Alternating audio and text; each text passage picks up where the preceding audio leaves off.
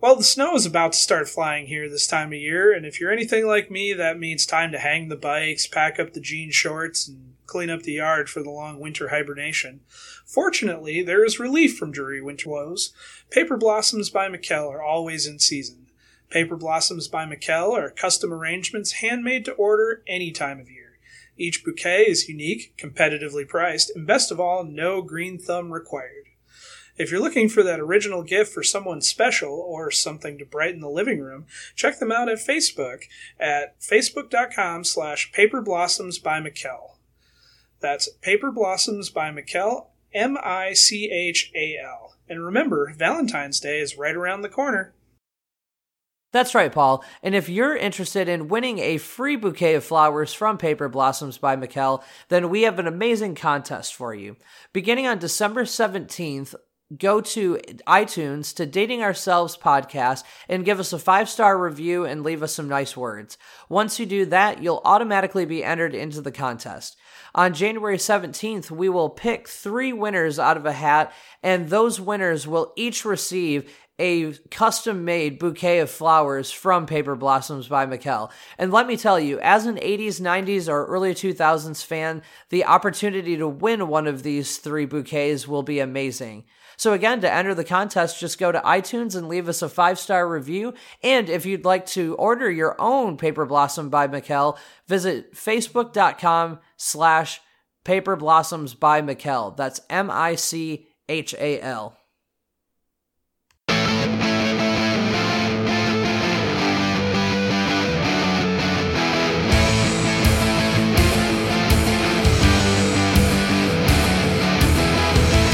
Welcome back to the past. This is Dating Ourselves, the podcast that talks everything 80s, 90s, and early 2000s. I'm your host, Adam, and I'm joined today by my co hosts, Paul and Brian. Hello. Hey guys. So here we are, episode 5. The podcast strikes back. If you missed last week, we had Batman the Animated Series, uh, talked about the card game Uno, and the Sega game Kid Chameleon. So on the show, we've covered topics ranging from Gator Golf to GoldenEye, and if you have a topic you'd like to hear us discuss, um, I'd like to remind everyone that we do have a website for that, www.datingourselvespodcast.com, or you can email us at datingourselvespodcast at AOL.com. I'm pretty excited about this week's episode as we're covering some great television and cinematic history, including one of my favorite movies in which music is used to kill the bad guys, Attack of the Killer Tomatoes. Uh, it's actually Mars Attacks, Paul. That too.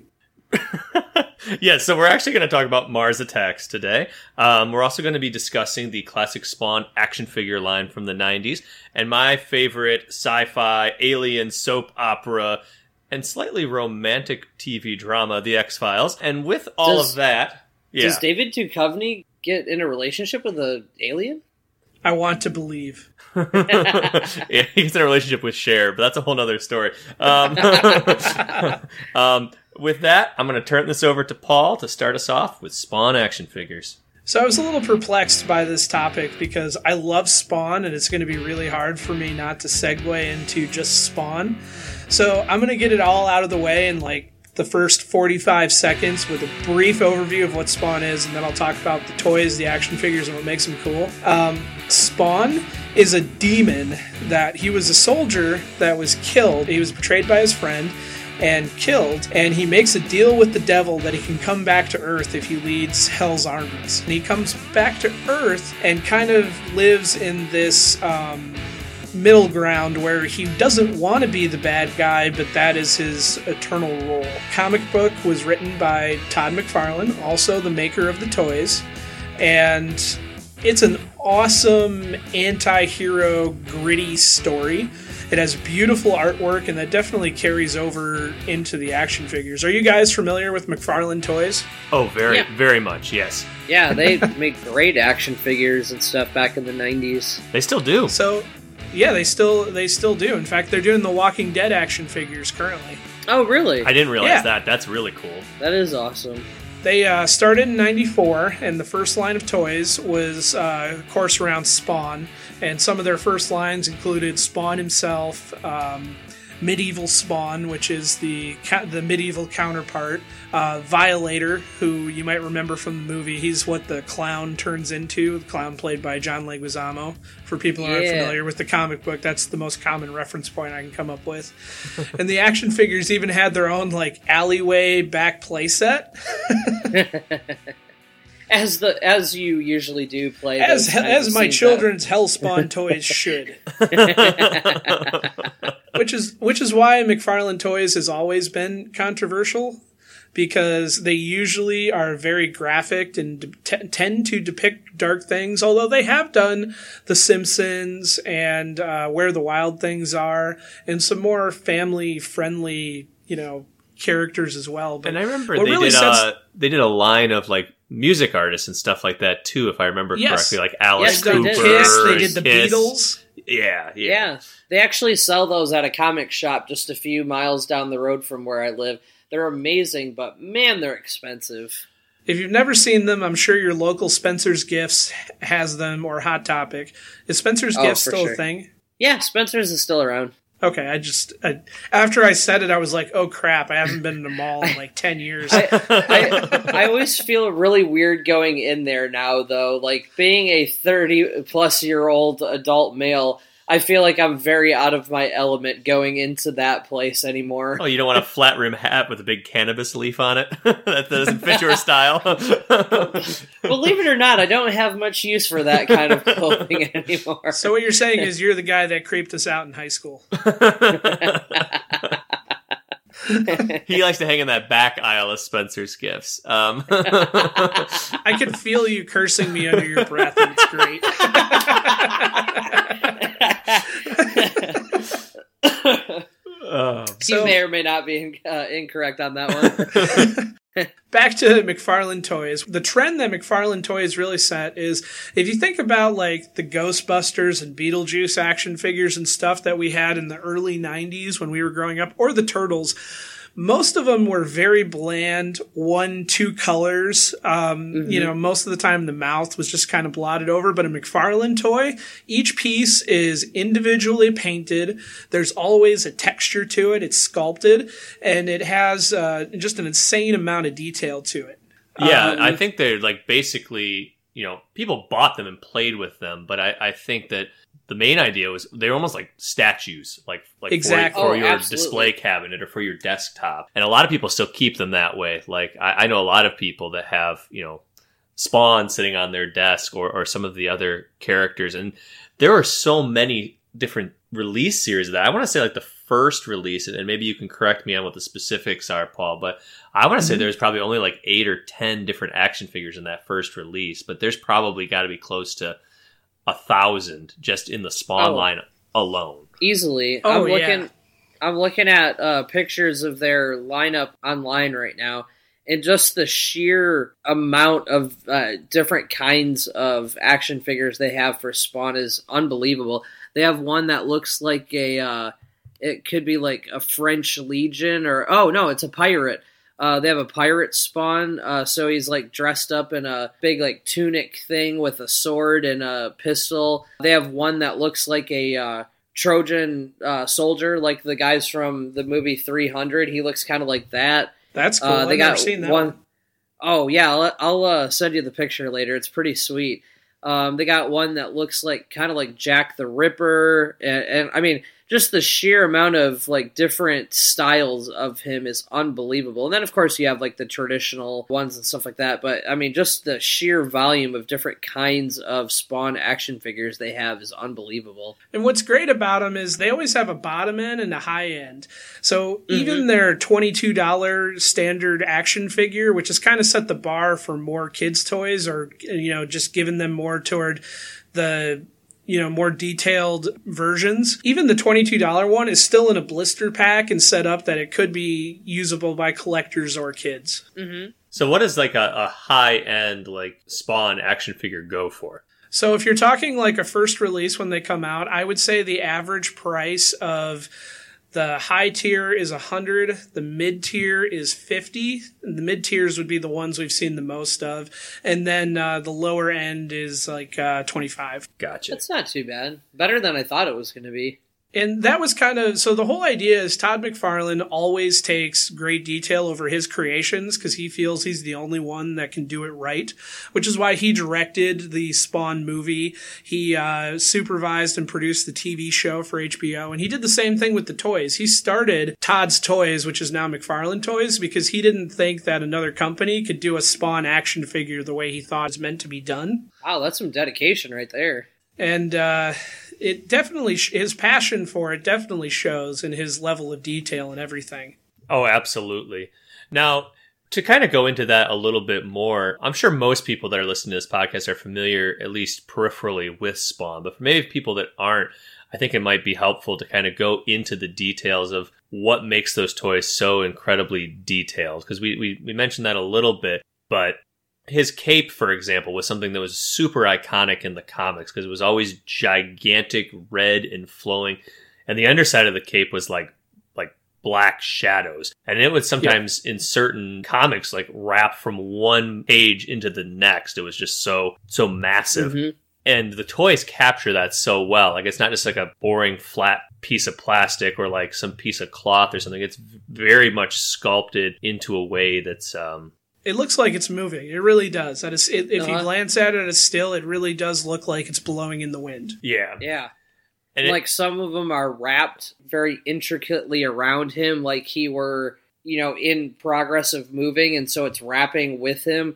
There's some where it's, uh, you, you know, big behind him, kind of like a bat wing, almost like just a big giant presence behind him. It, it's really unbelievable how much detail they even focused on just the cape aspect of these, let alone the actual details of the characters themselves. Oh yeah, very much so. And I love that everyone gets so like even Sam and Twitch and other minor characters in the Spawn series. He's done backstories and characters and um, action figures for all of them, and it's great the level of detail. hmm so Yeah. So let's go a little bit into kind of what makes Spawn who he is. So we mentioned that he was originally a guy. He was originally a soldier, was killed in battle, um, and then he kind of comes back.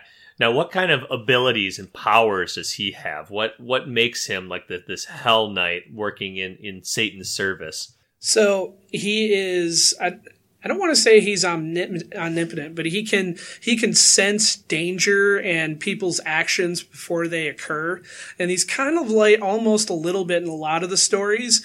Like even though he's the star of it, he's not always in it so much as he's there in the background observing, and he's kind of like the demon or the angel on your shoulder, depending on the story, telling you what to do or not do. And in some cases, he'll you know offer people advice, or in other cases, he'll just lay waste to like whole gangs. It really it's it's driven he's driven completely by almost like pure rage. I mean, the whole reason that he came back from hell is because he never got a chance to start a life with his wife and she's moved on and that him wanting to be back with her was what motivated him from, you know, transcending death itself to come back. Right. And he has hope that he might somehow be able to become human again. Yeah.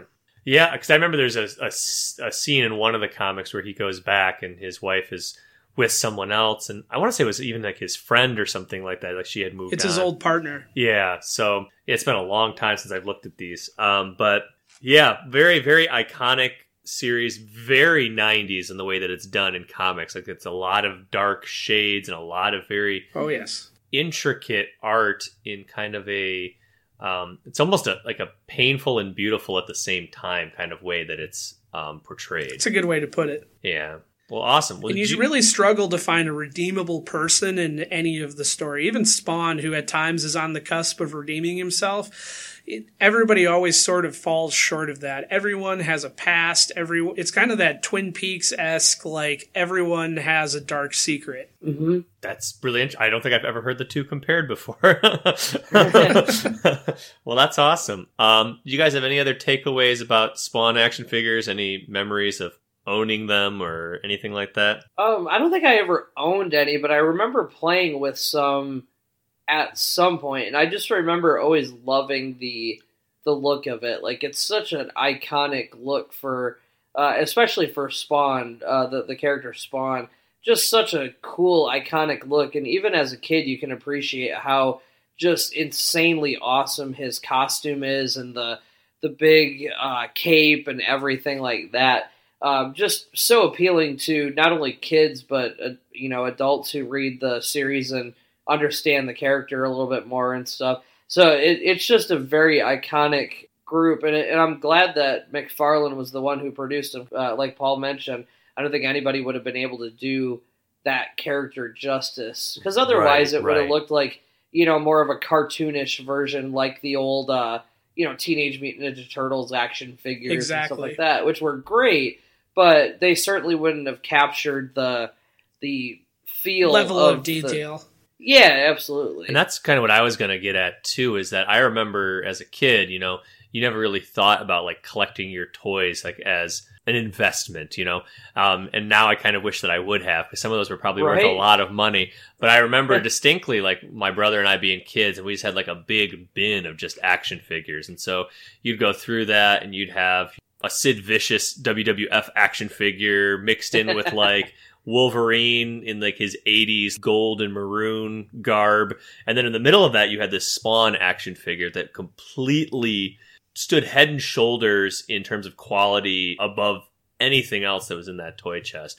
And, you know, you could tell even like as like a like a 10 year old kid like wow th- this thing is pretty badass you didn't take any better care of it but you, you were like that's the one i want to play used with it to beat the crap out of the bad guys. yeah, I exactly, mean, exactly. Knock else can you Sabretooth on his ass, but uh that, that's always a fun. to be fair, Sabretooth had it coming. he did. And that's always a fun pastime too is how many strange universes that I created. Like nowadays we're so used to the Marvel Cinematic Universe connecting everyone's story, but back then, man, it was just like your toy box and it's like, all right, we're gonna have Donatello and uh, He-Man fight each other and see what happens. Um, and, and Hulk Hogan's the third man in. right, right, right. And you get some big bad Beetleborgs in there, and I mean, it's it's it's crazy. Do you have any? Tim Uh, DiBiase's tagging with Godzilla. that's Let's let right. that's right. He, he put Mothra into the Million Dollar Dream. so, do you have any last uh, last thoughts on this, Paul?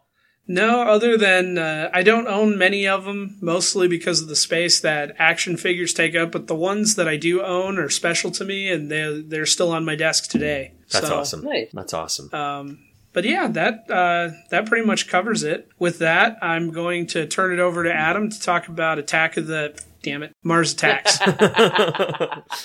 It's okay. We'll let that one slide. Paul.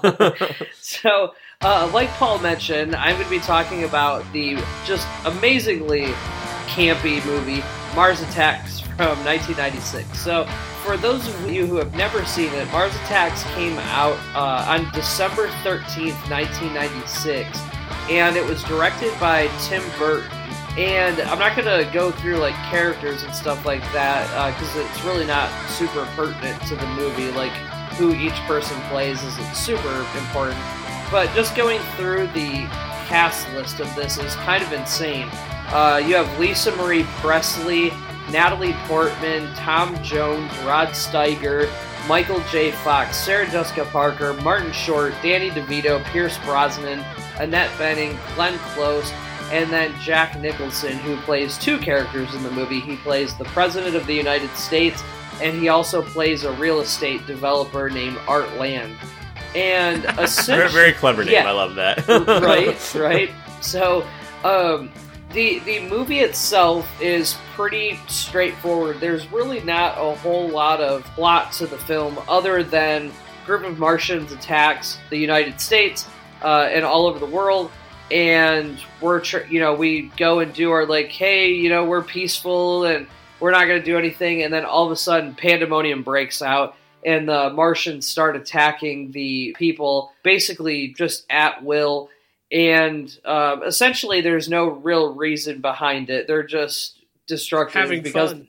yeah, they're they're essentially just having fun, and uh, they they do some crazy experiments. Uh, like Pierce Brosnan at one point gets uh, basically pulled into every piece imaginable. They focus on his head because his head's still uh, sentient, but then you have like his arm and a leg and his torso all hanging on different like li- little hooks and stuff like that uh, around his body. and then uh, what's her name? Uh, Sarah Jessica Parker plays this like TV show host, kind of like a Ricki Lake uh, Mhm. kind of personality back in the '90s, and uh, she ends up she has a Chihuahua, and just for fun, the Martians decide to take her head off and put her head on the Chihuahua's body, and the Chihuahua's head on her body.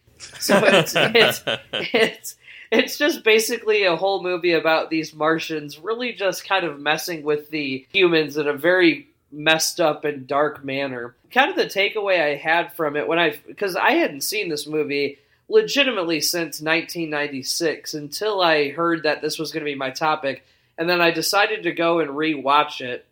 Man, And I'm really glad I did because when it came out, I was 10 years old, and it more scared me than anything uh, because of like, well, well, I mean, to be fair, you know, you have Pierce Brosnan who gets uh, becomes a uh, almost like in Futurama, he's like a, a disembodied head that's still alive. And then the whole like putting the head, you know, swapping heads and stuff like that, and well, the aliens Michael were J. really Fox the aliens were really uh, you're right. yeah, Well, the aliens were really creepy too. I mean, Yeah. like big brains on the. Yeah. We come in peace. so, so they're they're the aliens are really kind of weird looking. Like they look almost like skulls, but with big green brains. It almost looks like broccoli coming out of the top of their heads. Um, and actually, that was one of the things that I was going to mention with it too. Is it was really funny to to watch this again because at first I was watching it and I was like, man, this is weird. Like the graphics are really dated. Like if you watch the aliens look just awful when you go back and rewatch the movie. And then I stopped and thought about it and kind of tying in what I was seeing and and uh, what the story was. I realized this movie is essentially just a spoof of the old, really bad sci-fi films. Like basically, Hey, hey, hey, imagine hey. Not, I wouldn't say really bad. Those are Well, fantastic I- films. campy. We'll call sure, them campy that's films. fair. That's fair. But like, think of the old uh, like movies that the uh, Mystery Science Theater three thousand guys spoof. Essentially, this is a modern take on that, and so it's not supposed to be. It's not. It doesn't take itself seriously as a you know alien flick. It's essentially just a movie about these really messed up aliens who are coming to basically have new playthings on planet Earth, and it is absolutely brilliant. There's so many great scenes in it. Um, with, with you guys, is there any particular scenes or anything you remember that stuck out to you as being uh, particularly funny or interesting about the video? The Washington Monument. So there's an old movie called Earth versus the Flying Saucers, and I could be wrong, but I think a lot of the overall story of Mars Attacks comes from Earth as the Flying Saucers. Yes. And in Earth versus the Flying Saucers, there is a scene where uh, one of the flying saucers takes out the Washington Monument and just knocks it over on some people. And as a kid, that terrified me. And they showed it in the preview of Mars Attacks, and my uncle took me to see it. And we would always watch Monster Fest on AMC every year around Halloween. So I'd seen the old one like a thousand times, and I was like really kind of scared of, you know, what was going to happen there just because it wasn't clear if it was a complete comedy or what it was. But what happens in the movie is the flying saucer is balancing the Washington Monument on a point, and there's a Boy Scout troop that was there for a tour at the base, and they kind of line it up and let it go. And as it starts to tip toward the Boy Scouts, they run to the other side, and the flying saucer catch, catches it and then repositions it and tries to drop it on him again. And Oh, that's that that's did forever ingrained in my brain. Yeah, the the first time I saw that scene when I was uh, rewatching it, I was just cracking up. That that's a great scene. Just uh, they they pull it off very well in the movie. now, What about you, Brian? Do, do you have any uh, fond memories of Mars Attacks? gosh, it's been so long since I've seen it. I remember that there was an amazingly huge cast, and a lot of them died. Uh, Yeah. like Yeah, almost all of them. spo- spoiler alerts, but yeah, a lot of the, uh, especially a lot of the big names, uh, end up getting killed in the movie. Like Michael J. Fox is one of the first gone. I'm pretty sure Martin Short gets killed uh, by Lisa Marie, who plays this uh, like super creepy Martian girl. Like she's the one that goes to try and get access to the president of the United States. and uh, she looks like I, I mean a lot of it stylized to look like an old 50s sci-fi film Yeah. and Yeah. so she very much is like a 1950s style character as far as like she's wearing the big uh, dress she's got a 50s haircut and stuff like that but then there's just this really creepy thing where she never blinks because she's you know actually one of the martians and stuff like that but uh, she ends up killing martin short and probably one of my favorite deaths and this actually might be one of my favorite scenes too is uh, Jack Black is actually in the movie. It's one of his earlier films. It's uh, probably within his first five to ten films he ever did. And uh, he plays this character who uh, is essentially like, you know, one of those guys that from a young age always wanted to be in the military and stuff like that. There's a scene when you first are introduced to him where he's blindfolded and he uh, is putting a gun back together completely blindfolded and all you know all that very military esque stuff you see in movies, and uh, so he ends up going to be one of the first groups that is there when the president meets with the Martians the first time. And all pandemonium breaks loose after they start attacking the people. And Jack Black finally like summons up all of his courage. He grabs his gun and he runs up to it and he says something along the lines of die you alien shitheads and then he pulls Yeah. he goes to pull the trigger and instead of pulling the trigger he releases the uh, clip for his gun and he just stands there until he gets killed He sal- doesn't he salute as he gets uh, vaporized? I think so. Yeah, like because uh, the, in the movie, the the way that they kill the humans is they shoot them with this like gun ray kind of thing, and it turns their uh, skeleton or, or either like burns them in red or green. I don't know if there's any symbolic reasoning behind that, but essentially they would be engulfed in a red or green flame, and then uh, what would be left behind is a red or green skeleton, and then. Uh, like usually uh, with a lot of the characters, they wouldn't just get vaporized all at once. It would be like they would start at their feet and then slowly work his, their way up. So as he's like vaporized from the chest down, he salutes as he disappears. And don't his parents watch it live on TV or something? really? I'm pretty sure because Oh it was yeah, yeah. it was on I'm the sorry. TV broadcast.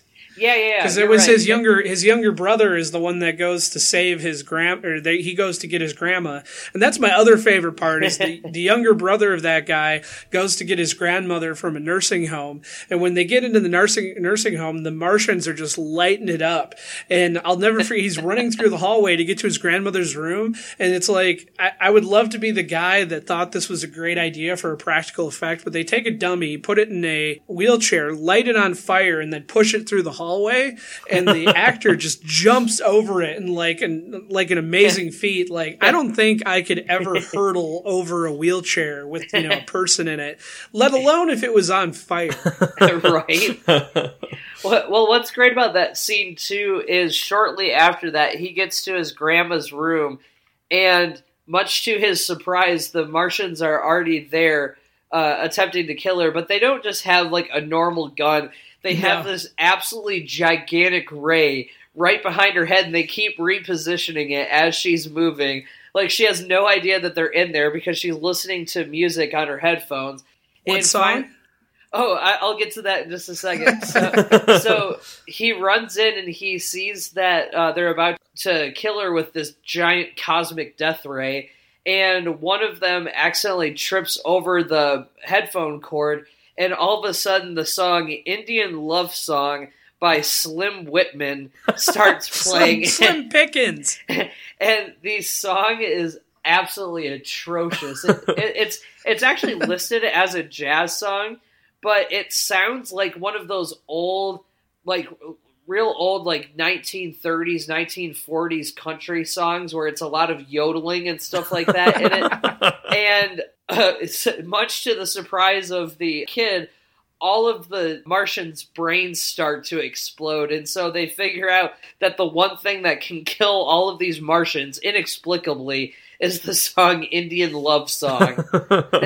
and the look on the Martian's face is like picture yourself being, you know, four or five years old, trapped in the back of your parents' Cadillac when they first discovered Willie Nelson. That is, you know, that's the look of the the Martian's face as he's slowly like gasping for air, and then his head just explodes inside of his helmet. oh man, yeah that that scene is absolutely fantastic. And then for for whatever reason, Tom Jones becomes a very big character. I was uh, going to say there within- there were two two actors I wanted to ask you about, and that was one of the two. Is t- what what is Tom Jones's role in the movie? It's been a long time since I've seen this. He's So- himself. yeah, he essentially just plays himself. He um he comes into the story because one of the characters uh works at um it's uh Byron Williams is the character's name. He's That played was- by Jim Brown. That was the other one I wanted to ask you about was Jim Yep. Brown. Um, so so the two of them are in Las Vegas. Jim Brown actually uh, in the movie plays a former boxer uh, named Byron Williams who is no longer boxing anymore and he's working at what like one of the casinos it must be like Caesar's Palace or Luxor or something like that because he's wearing like an old Egyptian costume most Yeah. of the uh, the the movie and uh, it just so happens that the Martians, and this is actually a funny scene as well. This one ranked up there for me. Is uh, Tom Jones is actually in Vegas performing his uh, hit song, the one that everyone knows from uh, Fresh Prince of Bel Air and the Carlton Dance, which is uh, it's not unusual, and he's performing that on stage. And as he's performing, the lights go out, and as they come back up, you're looking at him from the front, and you're looking over his shoulder, and uh, two Martians or three Martians have replaced as backup singers, and they're dancing along to the music until he realizes that they're back there, and uh, he, he they start to kill everyone in the audience and stuff again. Um, so then, inexplicably, Tom Jones becomes one of the main characters because him, Danny DeVito, Jim Brown, and uh, one other character, and I'm blanking. Oh, uh, the other one was Annette Bening's character. Uh, the four of them end up becoming a group that's trying to get from Las Vegas back to DC, where most of the uh, attack is happening. what a crazy, crazy movie. It really is. It's I watch it every Halloween with my wife. oh, there's another there's another actor in it that I forgot to mention. The great and highly underrated Joe Don Baker. if if none of you know who Joe Don Baker is, he's been in a bunch of movies, including uh, Goldeneye, uh, Cape Fear, Tomorrow Never Dies. Uh, all of those, but one of my favorites happens to be from an old movie he did in the 1970s. I think it was, and it was uh, a movie that they had on. Uh, it was actually one of the uh, Mystery Science Theater movies, and I I think it's called like The Last Justice or something. Hard along- Justice. Yes, Hard Justice. That movie is unbelievable, and I I just love watching him in that movie. and when I say unbelievable, I mean it is really bad, but it's so amazing. Yeah, I always liked him as uh as Jack Wade in the in the Bond movies, like especially in Yeah. in Goldeneye, where he's just hiding out with the the Marines in a in his Hawaiian shirt out in the middle of the jungle. yeah, yeah. All these Marines are dressed in you know their garb, and they have the uh, face paint on and all that, and he's just wearing this brightly colored Hawaiian shirt. Like it's totally normal for an FBI agent or whatever to be wearing that. yeah. So, um, t- is there any other uh, particular things you guys have about uh, Mars Attacks? Anything you remember from it, or any uh, memories? I think I've uh, I've spent my entire Mars Attack deposit already. I uh, I, I, don't really have a whole lot of other memories other than uh, it being crazy. And I, I was, um, as as both you and Paul can probably attest, I was always obsessed with those those old like 1950s B movies. Um, Oh, so this movie was really really something I was looking forward to. And then it was just so weird and campy and silly that I like it really disappointed me as a kid. I'll have to go back and watch it now because back You then I need felt, to. Movie night, movie I night felt like they were like uh, intentionally like really making fun of it, like in a bully sort of way, as opposed to like a uh, kind of a, a, a nod to it, like like kind of like this is this is something we want to try to emulate but have fun with it. So Right, right. Well, and, and you can you can expect weirdness considering it is Tim Burton. Oh, So, for sure. You know, he definitely puts his own spin on it, which is fantastic because the the spin he does put on it is just absolutely brilliant. Like the uh, one last little thing with it. Uh, what in the very beginning of the movie, kind of the way they introduce that anything is going wrong in the first place is uh, th- there's these farmers out in the middle of nowhere, and one of them rides up on his tractor and he's asking about when when they started grilling burgers or something like that, and the farmer looks at him like, "What are you talking about?" And all of a sudden, you just see this large herd of animals running by on fire. And it's just, I mean, the graphics are so bad, but it's just so funny because, like, there's no explanation. You just see this giant herd of animals on fire running by. And it's like one of those where you can tell they just superimposed like a digital graphic of fire over them as they were running by. It's it's brilliant. It's so amazing. I will say it had the best presidential death ever with Jack Nicholson. yes, yeah, we we won't give too many spoilers, but uh, yes, it is definitely a uh, very epic death in, in the end. And actually, Jack Nicholson gets the uh, distinct honor of dying twice in the movie. Uh, once as Art Land and once as the President of the United States. he didn't want to be he didn't want to be outdone by Sean Bean. he he was just trying to pay homage to Sean Bean. Okay, so if uh, if nobody's got anything else, I think we can go ahead and move on to our last topic, which is going to be over to Brian, who's going to talk to us about the wonderful Fox uh, TV series from the '90s, The X Files. yeah, so the X Files Featuring a Grand Rapids native.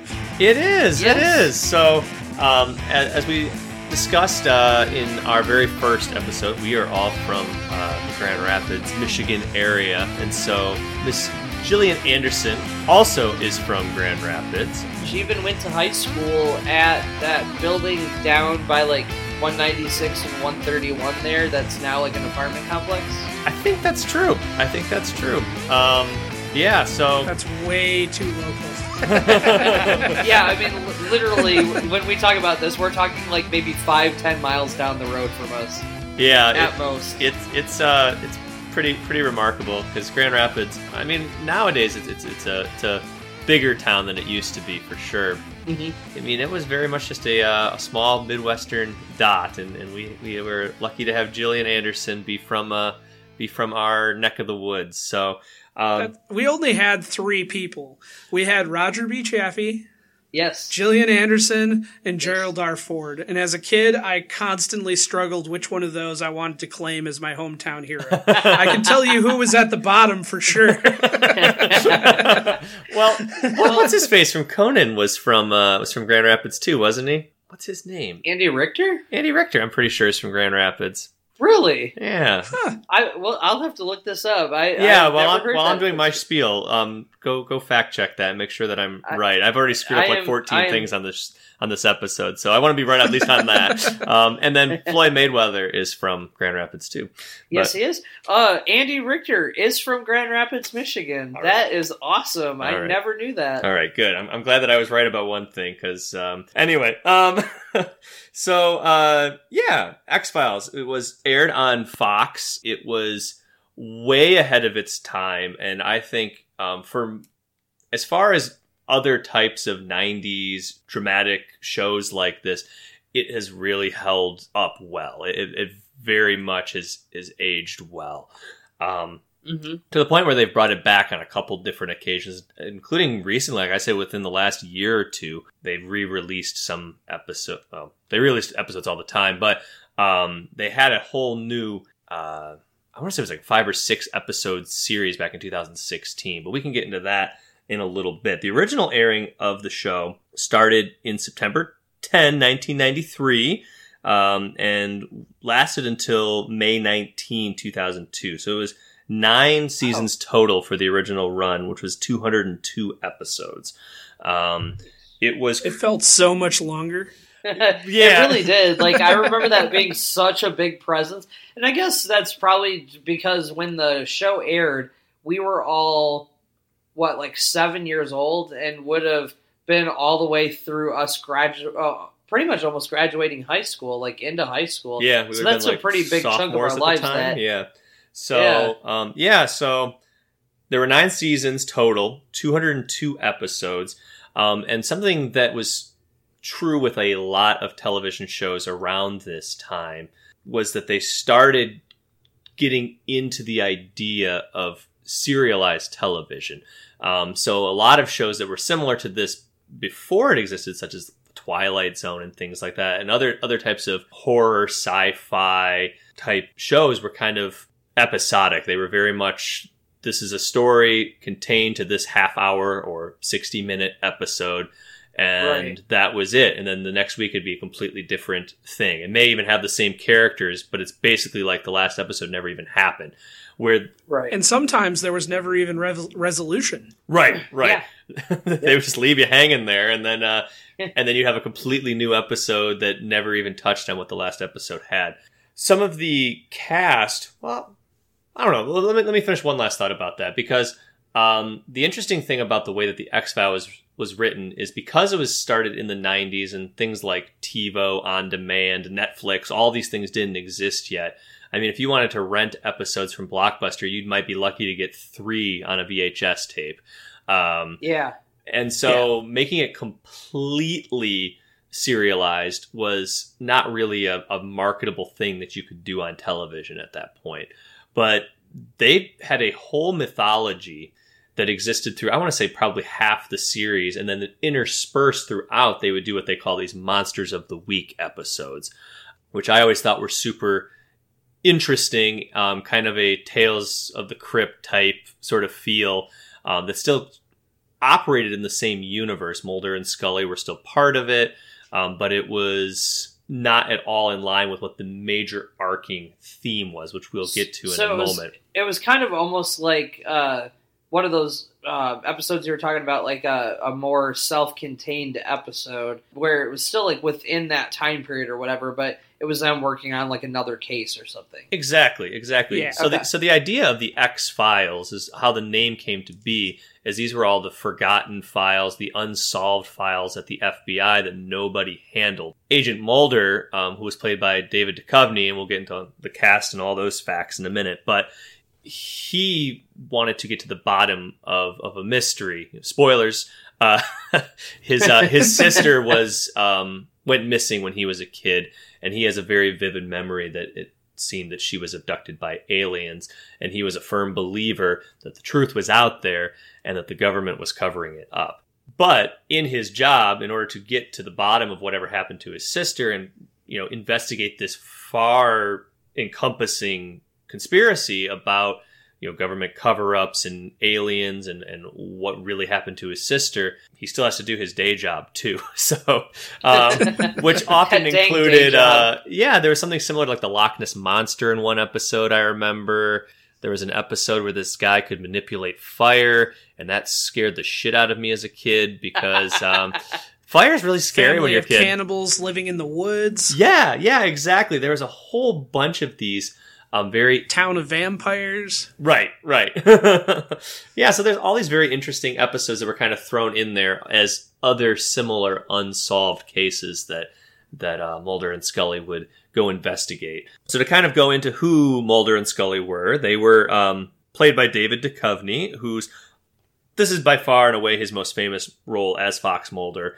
Um, he's also played Hank Moody on California Californication. He's had some other TV and movie roles, but he's been on The Simpsons and he's been on a whole bunch of different things playing Fox Mulder. It's a very iconic role for him, um, and probably one that even long after he's gone, he's going to be remembered for playing. Dana Scully, sure. who we started the top of this section discussing in in great admiration, is is uh, Gillian Anderson, Dana Scully from Grand Rapids, Michigan. In the show, they kind of wanted to turn around the idea that um, of, of the different gender roles. And so they made Fox Mulder the believer. He was going to be the one that needed to track the aliens down. He was the one that was blindly following his passions um, and, you know, always wanting to be right that yes, this is this is the conspiracy. The government knows about aliens and they're hiding this. Where Gillian Anderson, on the other hand, uh, Dana Scully, she was a medical doctor and she was always skeptical. She always wanted to view things through the eye of the, of a scientist, you know, and, and be able to prove hypotheses and theories through testing these things. Um, and that kind of flipped those roles on their head because normally it would be, you know, well, you know how it would normally be. Anyway, um, um, some other great characters. Mitch Pileggi was Walter Skinner he's done a million bazillion different things. Um, once again, this is probably his biggest role. He was, and Walter Skinner was, um, he was like the assistant director of the FBI or something like that. So sometimes in certain episodes, he is the antagonist, and sometimes he is trying to help uh, Mulder and Scully with whatever the, they're trying to work out. Annabeth Gish and Robert Patrick kind of came in later in the series as other agents. Annabeth Gish played uh, Monica Reyes. She also played um, Kat in Mystic Pizza and Trish in one of my favorites, SLC Punk. And then Robert Patrick oh, yeah. uh, played uh, John Doggett, and he was most notably even bigger than this role. Um, he was T1000 in Terminator 2 Judgment Day, as well as uh, currently he plays Cabe Gallo on Scorpion uh, on network TV.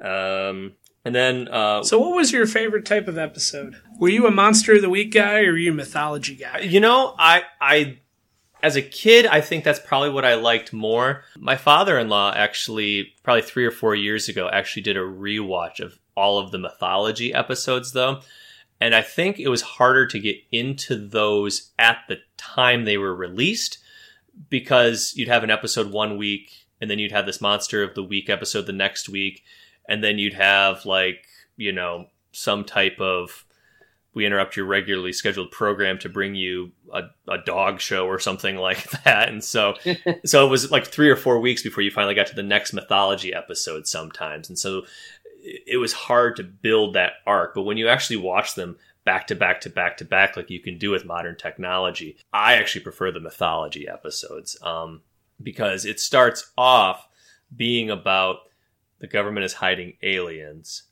to then the government may be hiding something bigger than aliens to there's some type of um, human farming and a secret race of people and there's a whole bunch of really interesting interesting stuff. Um, and i don't want to get into it too much because that really gets into the weeds and uh, it's a, it's a really a great big rabbit hole. Yeah, it's a really great series, and I would highly recommend that everybody watch it. And if you need someone to watch it with, and I'm not available, my father-in-law will definitely watch it with you. Um, he actually belongs to a group called the X Files, like PH Files. Um, and uh, that's amazing. Yeah, when when my wife and I first started dating, um, I remember he had a, got a phone call or a text message or something, in his phone was the X Files ringtone, which, um, or his ringtone was the X Files theme, I should say. Um, and that, that theme is super iconic. Uh, it was written by Mark Snow, probably one of the eeriest, creepiest theme songs, probably written for anything ever, other than maybe like Halloween or the Twilight Zone or something. But it's uh, it's very, very iconic and very memorable. And if you're not familiar with it, I I don't know what to tell you. um, but you can you can definitely find videos of it on YouTube and stuff like that. It, it's it's a very very iconic uh, song. Um, some smaller rolled characters, I should say lower build characters, because they were very important in the series. William B. Davis played the cigarette smoking man, who is kind of the Snape of the X Files world. Um, That's a great way to put it. That, yeah, he, he's he's really just a a piece of work, but um, he often wants to help Mulder uncover this truth, but also at the same time seems like he kind of wants to trap him too. Um, and he never goes by any other name other than the cigarette smoking man or the smoking man or the cigarette man. He's you know he never goes by his actual name, at least not in my memory. I don't think that they ever go over that. Um, not that I can remember. Um, Nicholas Lea plays a, a, guy named Alex Krycek who has like Soviet connections and is uh, kind of like an more action antagonist. So while the cigarette smoking man is kind of more of the brooding plotting, manipulating type. Krycek is much more the I got guns and I'm going to shoot at you type of of uh, enemy. Um, and I think probably my favorite bit character um, was the lobby passerby, played by Dave Grohl of the Foo Fighters. Um, in a no 19 way. Yes, yes, way. That's um, amazing. yeah, in the episode uh, Pusher uh, from 1996. Uh, yeah, that's. Uh, I, I remember seeing that as a kid and being like, "That looks like." No, that why would he be on TV? and then as an adult, I'm I had the exact same reaction. Like, no, that can't. Man, yeah, You know what's weird? I, I've heard rumors or I've seen things. Have you ever noticed that drummer from Nirvana and the lead singer of Foo Fighters and that guy from uh, X Files all look exactly the same? it's really weird. Same thing with that guy with Queens of the Stone Age and the guy that plays Beelzebub in the Tenacious D movie. Um, They all yes, they all have there's some explaining that needs to be done there, there's Seriously, maybe there's that's the truth that's out there is uh, they're all really the same guy the government's covering it up uh, but um what are you guys kind of takeaways I, I, i'm kind of lecturing a class here um so mine's going to be really quick. You guys are going to be completely surprised by this. I've only seen one episode of the X Files. whoa really Seriously? Yes, I. Did- Uh, that include the movies? You've never seen the movies? I've never seen the movies. Nope. I uh I was young like we were pretty young when that came out again. We were 7 years old when it came out and that just was not my cup of tea at the time. I uh already was like didn't like horror films and stuff like that a lot when I was younger and this just never interested me uh, to watch it when I was a kid, and I've just never gotten around to watching it. I actually now am really intrigued to to watch it, and I kind of want to go back eventually and uh, watch the series. But oh you I've, definitely I've seen I've seen one episode of it, and it was in a film study class I took in uh, college for my liberal arts credit or whatever. I had to take uh, one like arts class, and that was the one I took was a. Uh, in fact, wasn't I in that with you, Paul? Didn't we take that? I was just gonna say we took that class together. Yeah, I can't. I can't remember which episode it was we watched. I've been searching for it for the last twenty minutes or so, trying to figure out which episode. It, it's totally escaping me which episode we watched, but I know I've seen one episode, and the there was like somebody kind of famous in that episode, but completely, you know, uh, by the wayside now. The uh, the closest thing on TV right now that I could relate the X Files to is Stranger Things. And anybody who's currently a fan of Stranger Things that has not seen That's the. X Files needs to watch all of it. Like they, they need to go back and check it out. And I wouldn't necessarily classify it as horror. I would classify it as science fiction, drama, mystery, thriller, supernatural fiction. Yeah, that's fair. It just I'm reading this the off of idea of like Wikipedia, aliens so I mean, scared the crap out of it's not really my kid. words; it's the internet's words. But uh, So, what about you, Paul? I, we know you you were a pretty big uh, X Files fan. I was a big fan. I was always more of a monster of the week kind of guy at the time. I'll agree with Brian. Looking back on it now, the mythology is really what made it. mhm. I, I do want to. I, I was going to end and say, I want to put you guys on the spot and say, what's your favorite episode? For Adam, we all know it's the episode he can't remember that we he and I watched together. Yeah, obviously. So I'm going to put you on the spot, Brian, and say, what is your favorite episode of the X Files? You could only pick one. Oh my gosh. Um I'm trying to remember this character's name now. There's a character that they find in the woods that kind of has a um uh kind of like a uh like a like, Jersey Devil, no no no no. Um it, different episode. yeah it's it's, it's a mythology episode and he the, this guy in the woods kind of has this uh i don't want to say it's like a clairvoyancy or tele to like telepathy. What is his name? Um oh my gosh uh, i'm gonna i'm gonna lose my my damn mind here. Um duane barry duane barry is um Duane Barry.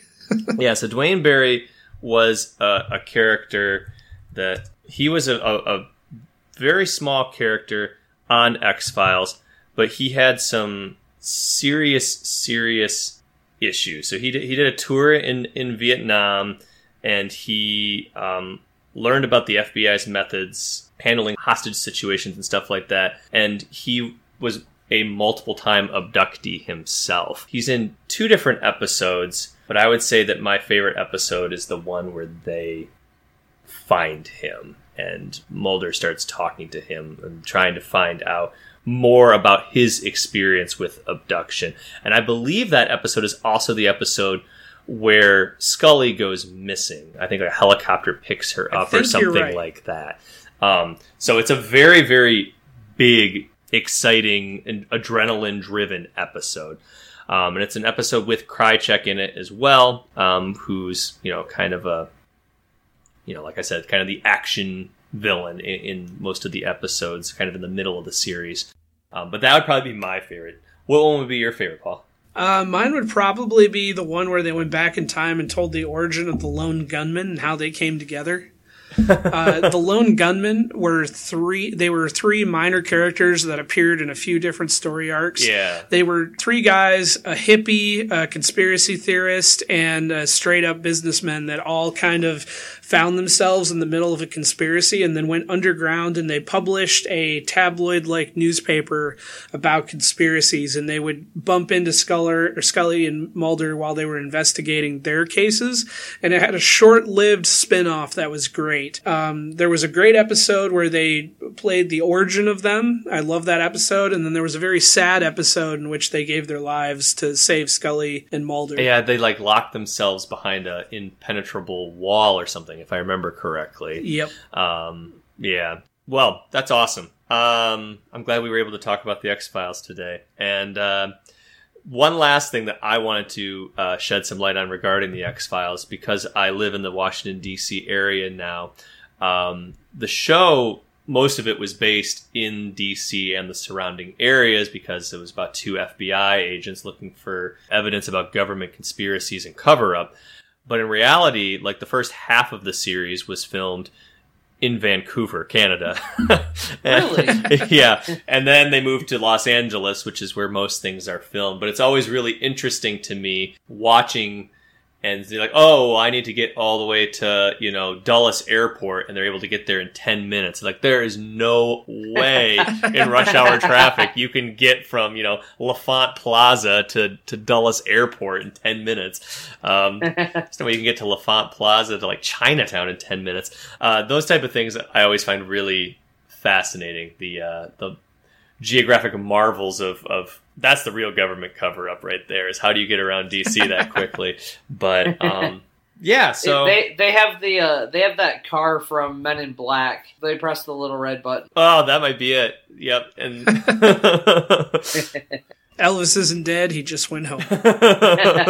exactly. well, we've come to that special time, folks. Um, we're gonna visit the Hopper of Imagination, our, our good old friend, to find out what Get to the hopper. Yeah, that, that's that, that will never get old. the Hopper. Uh, we will still be doing this in episode 100, and we will still be laughing. um, and that admission just cost us half our fan base. Anyway, um, Please stay. Sorry, mom. yeah. Dad's still on though. Yes. All right. Yes. Uh, Way to go, Dad. So we're we're gonna go visit the Hopper of Imagination, find out what topics we will be discussing next week. As a brief reminder, folks, uh, I'm gonna pick four topics one at a time. We each get an opportunity to call dibs on that topic for a discussion that will lead, similar to uh, the X Files, Spawn action figures, and Mars Attacks, or we can collectively pass on one topic. Um, should be fun. And while Brian is bringing up the hopper of imagination, uh, I just want to take this time to remind you all uh, that if there is a topic you would like to hear us discuss, you can submit those at our website, www.datingourselvespodcast.com. And we'd love to hear your submissions. We'll give you a shout out on the show. Uh, like we did a few weeks ago with Micah, you, you know, you get your name tossed out on the air, and you get to hear us talk about an awesome topic, hopefully. Yes, yes, definitely. All right, you guys ready for topic number one? Let's Ready. do it. All right, One, two, three dibs, right? that's Yes. right. I don't want to screw this up again. Okay. Yep. So I'm going to say the name of the topic, the type of topic, like the category that it falls into, and then I'll count to three. So, um, it comes after two for those of you unfamiliar with counting. Um, aka Paul. One, two, five. Five is just out. Um, the, the, the first topic is Richie Rich movie. One, two, three. Dibs. All right. All right. talk fair. about The Macaulay Culkin classic. All right. The, you mean the other Macaulay Culkin classic? This this was his biggest role. He did no other roles bigger than this. Yes, he, he never had anything uh, of substance that he did in the rest of his career. Although I'll be I thought you meant the Netflix show they just canceled. I might have jumped faster if I'd realized it was the 94 movie. well, I always get Richie Rich and um, First Kid mixed up in my brain. Um, like the scenes Oh, from yeah. it, they always get mixed up. So, um, How? I could see blank check because, you know, there's like mansions and Sinbad and huge amounts of money, but how? I think I just watched them at a similar time. I don't. There's really no good reason. So I'm pretty sure they were a decade apart. I don't know. We'll we'll find out next week. Adam's gonna tell us. So um, the uh, the next topic is the darkness music artist. One, two, three. I'm gonna call dibs on that. Yes! There's no better person to talk about the darkness than Brian. and you guys will all find out next week why. I'm sure half the listeners already know why, but um, for those uninitiated, we will introduce that. Um, all right, so Paul, there'll be a topic you can choose to call it, or if you pass on it, then you will ultimately have to take whatever the next topic is. Do you accept your mission? so much pressure. Uh, yes. All right. This movie is oh, it is a movie. Uh, Armageddon uh, movie. One, two, three. I I'm I'm torn because there's the mystery of something better looming around the horizon. But if I turn down a Bruce Willis movie, But- then I might forever regret it. you, you're going to turn that down and you're going to get Patrick Ewing. Which we all know Wait, how I will much take I we all know how much Paul loves like '90s basketball. So Yes.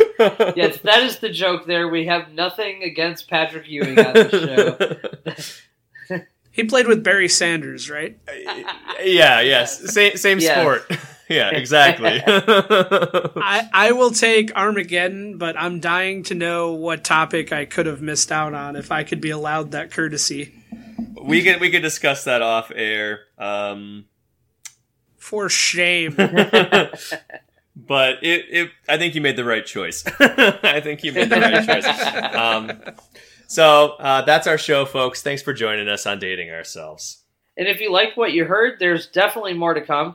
Check us out at www.datingourselvespodcast to learn more about us, the show, and you can go to our Contact Us tab if you'd like to submit your own nostalgic topics for discussion. You can also check us out on Facebook at www.facebook.com slash dating ourselves podcast.